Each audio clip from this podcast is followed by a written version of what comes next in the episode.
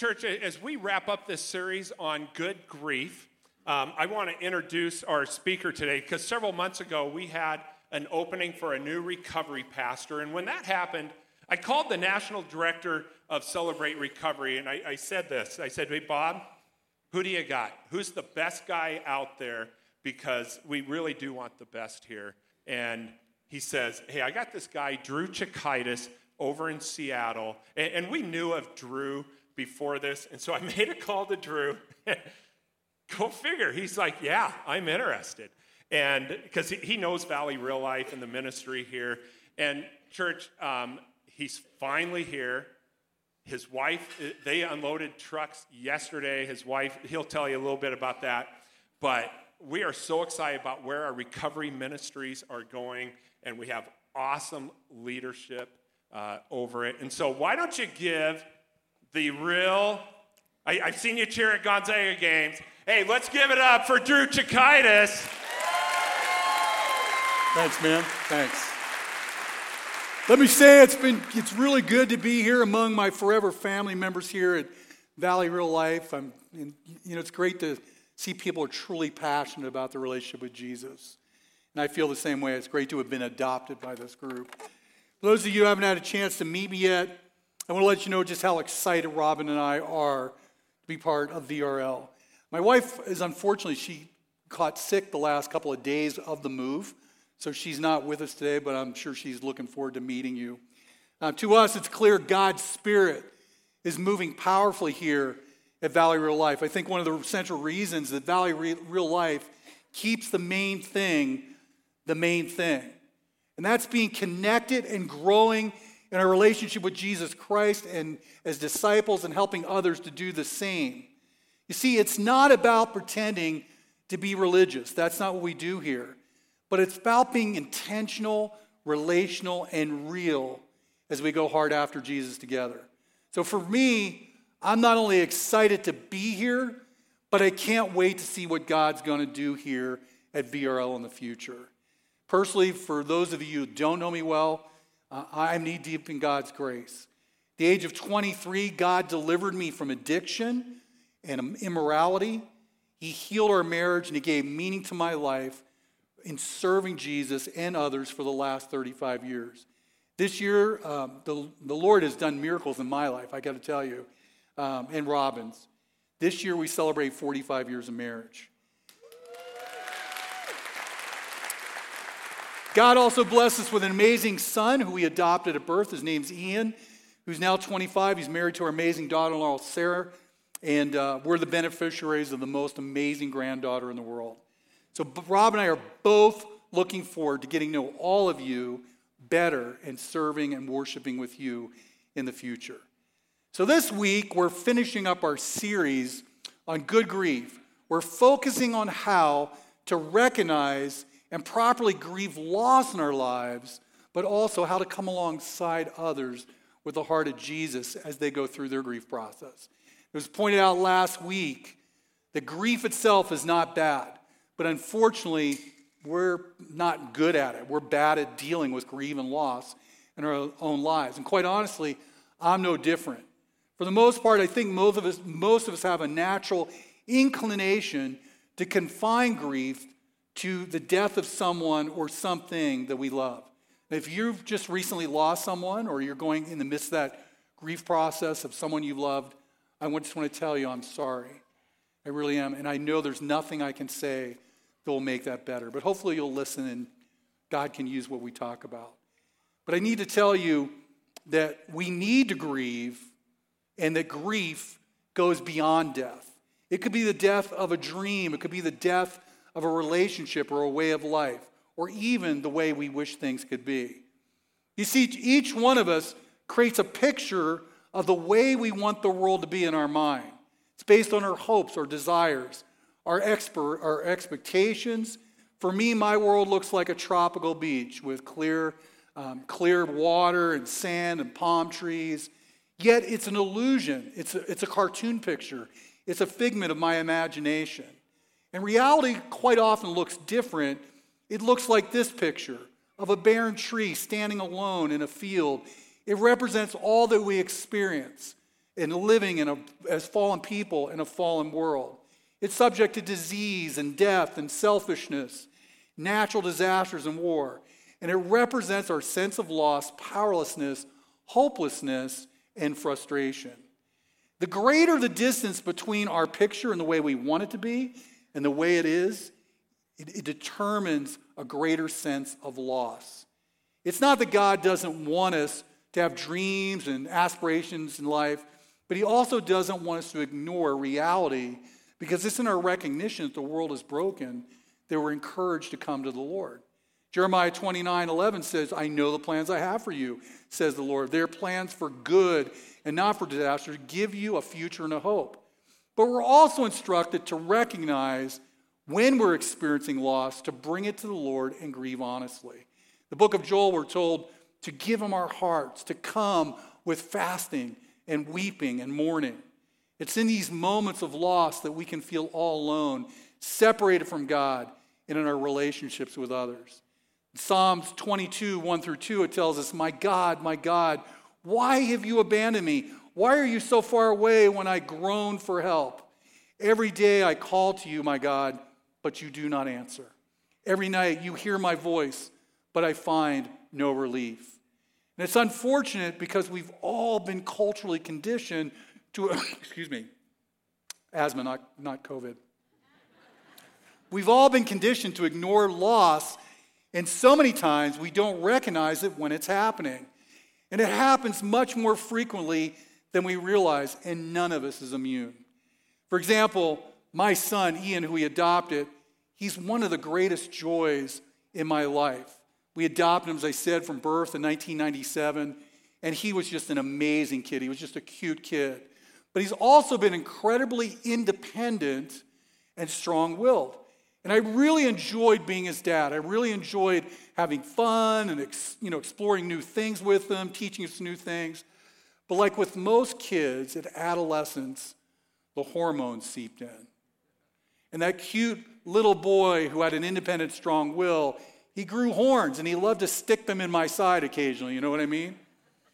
And the disrespect and rebellion increased over the years and it led to some serious conflicts between us. And then one such occasion in his senior year of high school, we got into one of these arguments where we were raging at each other. And in the heat of the moment, he yelled out, Dad, Dad, why don't you just treat me like an adult? And I went, Great question. I said, Let's take a minute. Let's take a break. Let me pray on this and think about it. So we got the back, back together after about 30 minutes or so, and I said, Son, sit down. I said, When you were a little boy and you were, you were born, they allowed me to feed you your first bottle. And in the disdimular corner of Evergreen Hospital, I fed you your first bottle, and your eyes met mine, and I knew I could step in front of a bus for you. I said, when you were a little kid, you were like eight months, and you were sitting up on the arm of the chair or the, the couch, and I was laying on the floor, and you got this toothless grin, and you looked at me, and it's like you wanted to pin me to the ground, but you trusted me to catch you, and you jumped off the arm of the couch. I said the first time, or uh, first time, uh, first time since when you were a baby, we used to cut the grass together on the lawn tractor. And as you grew, you got older and older, and it became too heavy for me to hold you. But, but you know, you would fall asleep in my arms as we cut the grass on the lawn tractor. I remember the first time we went sledding, we caught three foot of air, and I thought mom was going to kill us. I just remember teaching a snorkel in Maui when you were seven years old, holding her hand and going over the reef, pointing out fish. It was truly a beautiful moment. I remember all the times we slept outside together. I remember the first time we slept outside in our backyard in Leavenworth. And I said, You were so concerned that something was going to get you. Dad, if a mountain lion comes down, you'll rescue me, right? I remember all the water fights we have. I remember all the backpack trips and kayak trips we had. And you ask me why I don't treat you like an adult, and I think that's a great, little, a great question. I said, son, you're going to make an amazing man someday. You're in transition, though. You're not really living at home, and you're not really, on, you're not, you're not um, living, you're not living on your own. I said, so you're not really there, but you are going to make an amazing man. But what I just came to realize is Ian the boy no longer exists. He no longer exists. And I said, It's like something has died.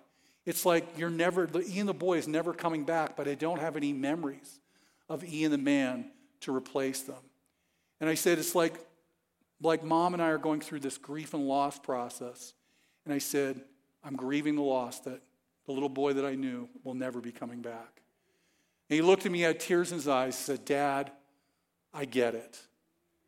Friends, we've all been trained to be strong, to suppress those bad feelings, and to uh, view them as warning signs that take action so we can avoid physical, emotional, and mental consequences, rather than acknowledging we're in pain.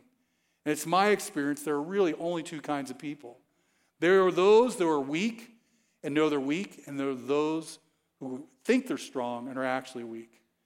Sadly, research bears out that minimizing loss and the need to grieve has tragic consequences higher rates of anxiety, high blood pressure, heart disease, depression, mental health issues, addictions, and suicide. So, the challenge I'd like to throw out today for everyone as we're finishing up this series, let's slow down. Let's take time to reflect on those areas that we are experiencing loss and need to grieve, or areas that maybe we've missed and are impacting us before we go on to try to help others. Because if we do, having done that, then we can learn how to appropriately stand alongside others as they're experiencing loss in their own lives. 2 Corinthians 1 3 through 4 says this All praise to God, the Father of our Lord Jesus Christ. God is our merciful Father and the source of all comfort. He comforts us in all our troubles so that we can comfort others when they were troubled.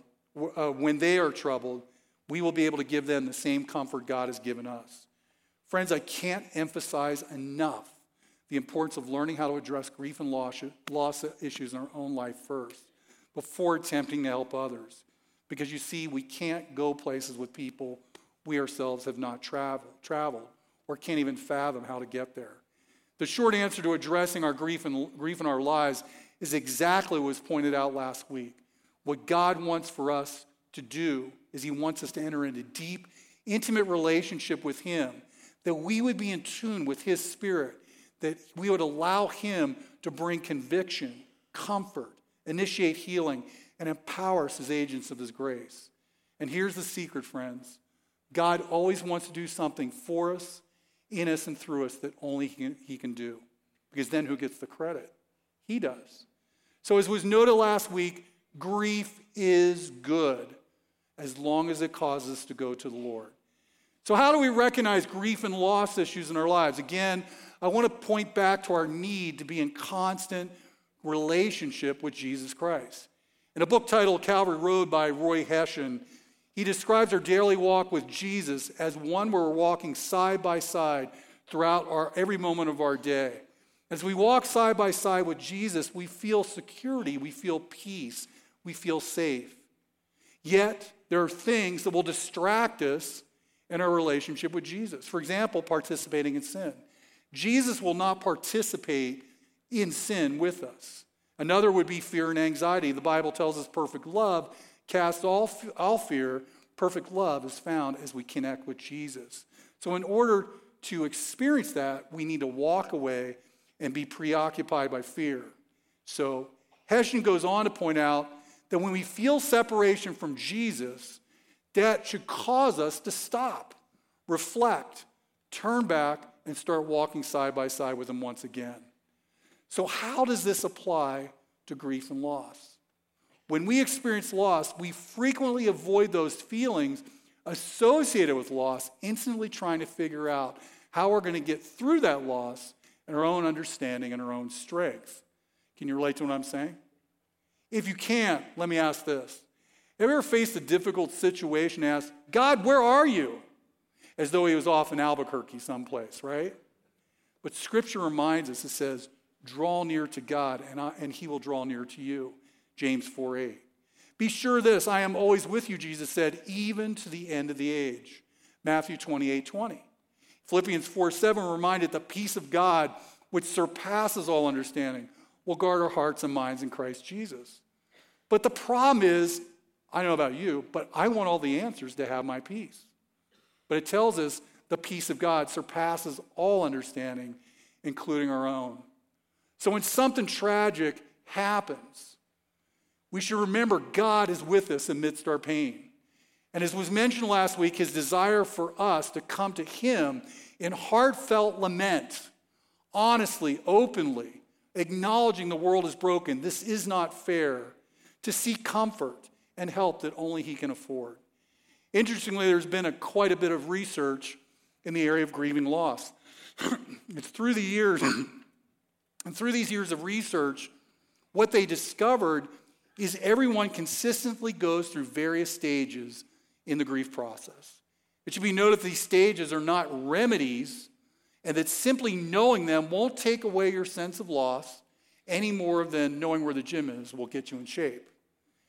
It's also important to remember that everybody moves at their own pace. Sometimes it's two steps forward, one step back, sometimes three steps forward, two steps back. And some people are capable of moving through this process smoother than others. So Let's take a look at these stages of grief together. The first one is denial. Denial is when we close our eyes to any evidence of a problem and we pretend that nothing has happened or is happening. We tell ourselves, this can't be happening, or things are not that bad. Um, I'll, I'll get through it. Friends, we're only as sick as our secrets. We're only as sick as our secrets. Jeremiah 23 24 tells us, Can anyone hide from me? Am I not everywhere in all the heaven and the earth?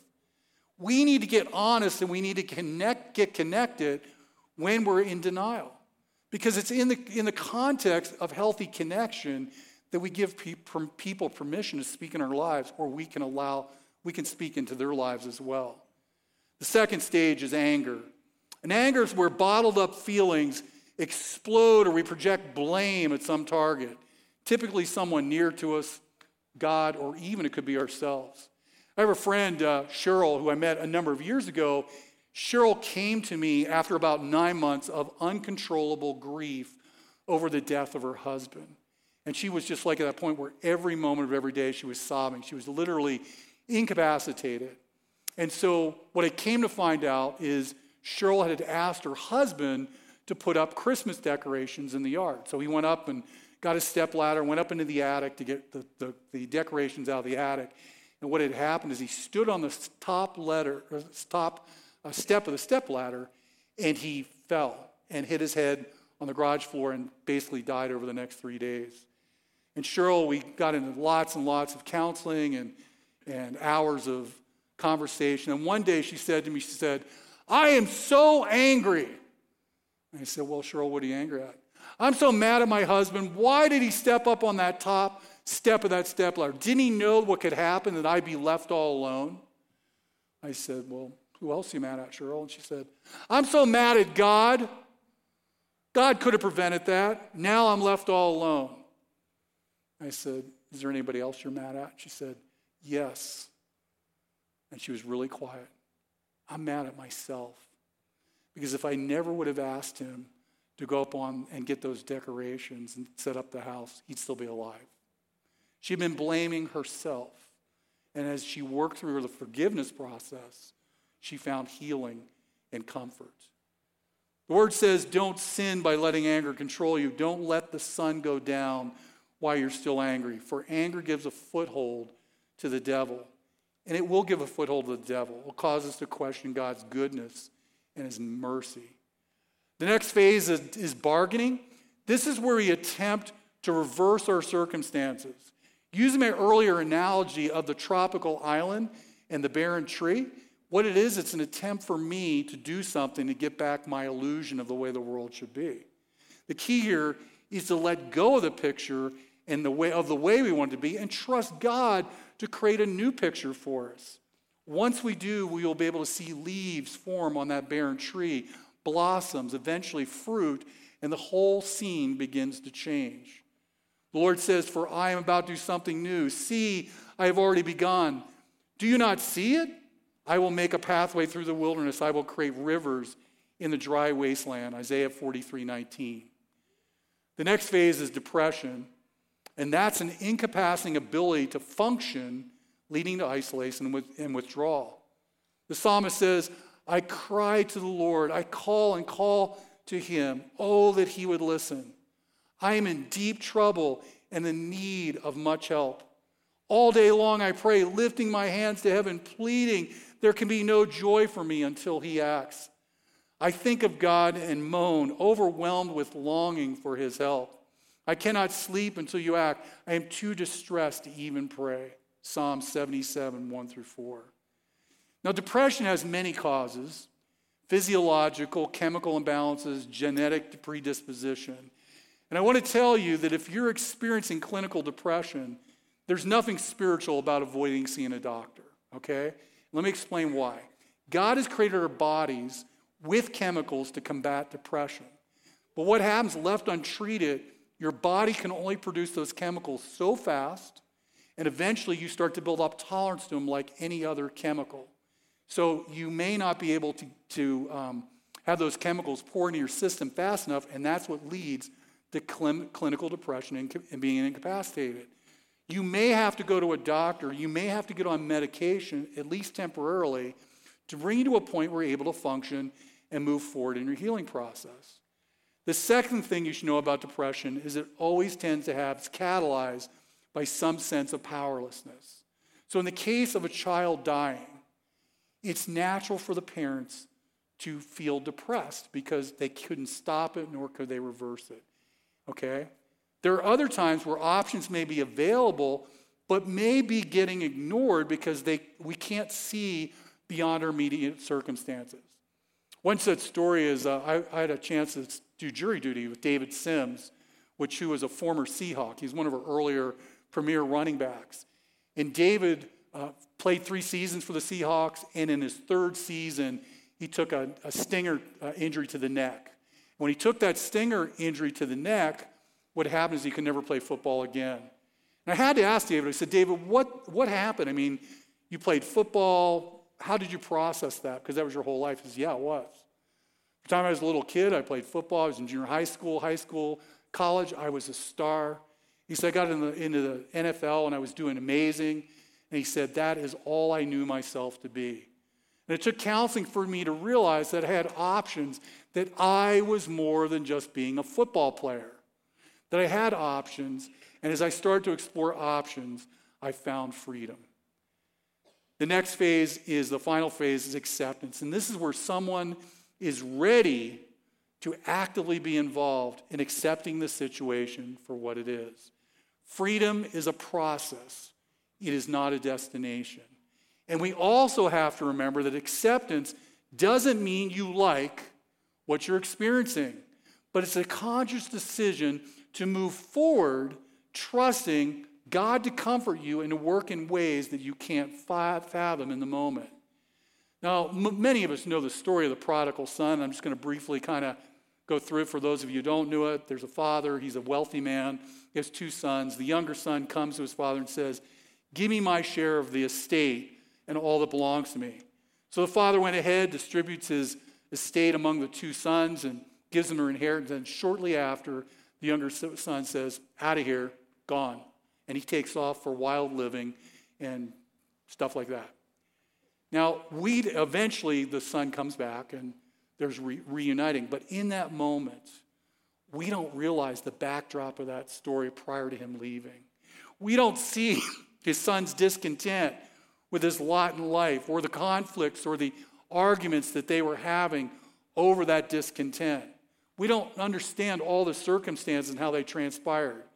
Can you imagine the intense sense of rejection and grief of, and loss that the prodigal's father felt?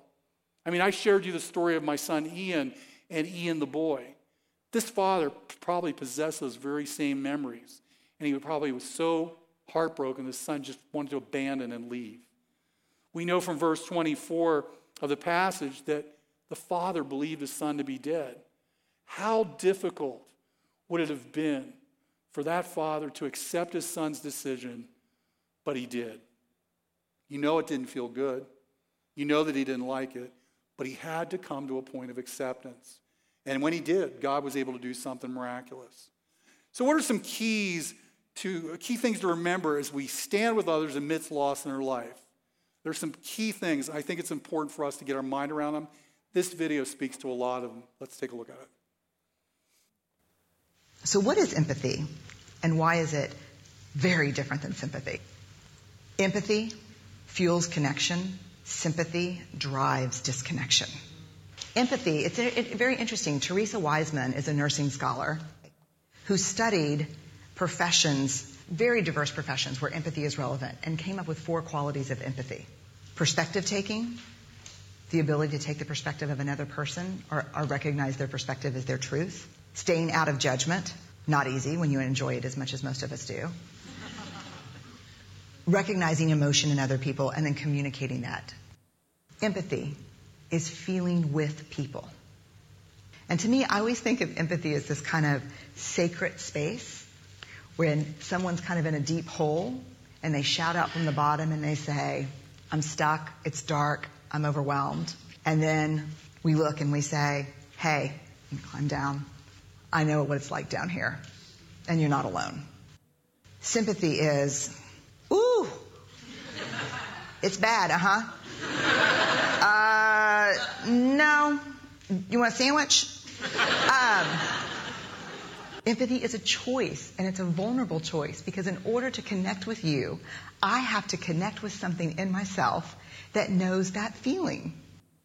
Rarely, if ever, does an empathic response begin with at least. I had a, yeah. And we do it all the time. Because you know what? Someone just shared something with us that's incredibly painful, and we're trying to silver lining it. I don't think that's a verb, but I'm using it as one.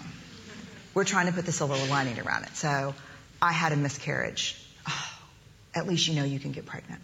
I think my marriage is falling apart. At least you have a marriage. John's getting kicked out of school. At least Sarah is an A student. But one of the things we do sometimes in the face of very difficult conversations is we try to make things better. If I share something with you that's very difficult, I'd rather you say, I don't even know what to say right now. I'm just so glad you told me. Because the truth is, rarely can a response make something better. What makes something better is connection. So, it's not easy sitting with other people in their pain, is it? Do you remember why? Because we're uncomfortable because we've been culturally trained to avoid feeling bad. We want to fix things and move on. We're also afraid of saying or doing the wrong thing, so many times we don't do anything at all. Most of us have probably heard the expression, no one cares how much you know until they know much you care. Galatians 6 2 says, share each other's burdens. In this way, obey the law of Christ. The greatest gift you can give someone is simply being present who is hurting and a listening ear. We're not there to judge, fix, or try to lift their spirits, but simply to listen and pray for God's comfort over that person. I had a friend of Pete, a friend named Pete, a number of years ago, who I worked with in Leavenworth, and I was visiting a, another friend in a hospital in Wenatchee following a surgery, and I got word that a guy, this guy who I worked with, he was there and his kidneys were shutting down and he was going to die. He was basically waiting to die. I went to his room and clearly Pete was depressed and broken. I knew he knew I was a Christian and he was a professing atheist. I spent quite a bit of time with him, and at some point, I said, Do you mind if I pray for you? With nothing left to lose, Pete said, Well, I can't hurt. And I prayed, and when I we stopped praying, Pete had tears in his eyes, but I left and I didn't choose to follow up. Eventually, Rob and I moved out of the area, came back. We were visiting Wenatchee about five, six, seven years later, and I heard this guy yelling from across the parking lot, Drew, Drew! And it was Pete. And he ran across the parking lot, put his arms around me, threw them around. He said, Thank you for praying for me. God healed me. He said, I'm a follower of Jesus, and I can't thank you enough. You are the only person that came to visit me. Friends, God can use us in simple ways. And this is where ministries like Grief Share, Celebrate Recovery, Divorce Care, and life groups can be so helpful because these are groups of communities of people embrace doing life together and they're encouraging one another amidst all life struggles. So, friends, there's so much more to share on this topic, but our time is limited. I can't emphasize enough that grief is good as long as it drives in a deeper relationship with Jesus Christ. And in doing so, God is faithful to do something in us, for us, and through us that only He can do. Perhaps today you realize you haven't dealt with some area of loss in your life, or you just feel stuck. Perhaps you're seeking wisdom on how to be there for, for someone who you're close to, or you may even be in that place where ready to accept Jesus for the first time, or you're feeling tonight you want to be, or today you want to be baptized. If so, I encourage you to go to the cross. There are people there who are there for you to listen, pray, and answer questions. The key thing is that you know you're loved. You're loved by us here at VRL, and you're loved by God. Let's pray. Father God, I just thank you for the opportunity to be here together with my new forever family, Lord. I pray blessings over them. I pray that you help every person. Uh, God, I pray that you help them all to, we all would take this topic seriously, that we grieve loss well, that we bring it to you, Jesus, that we be listening ears for people and we stop trying to fix it, but lead them into your presence because you're the God that could do something for them, in them, and through them that only you could do. So, Jesus, I thank you for this time. In your name, amen.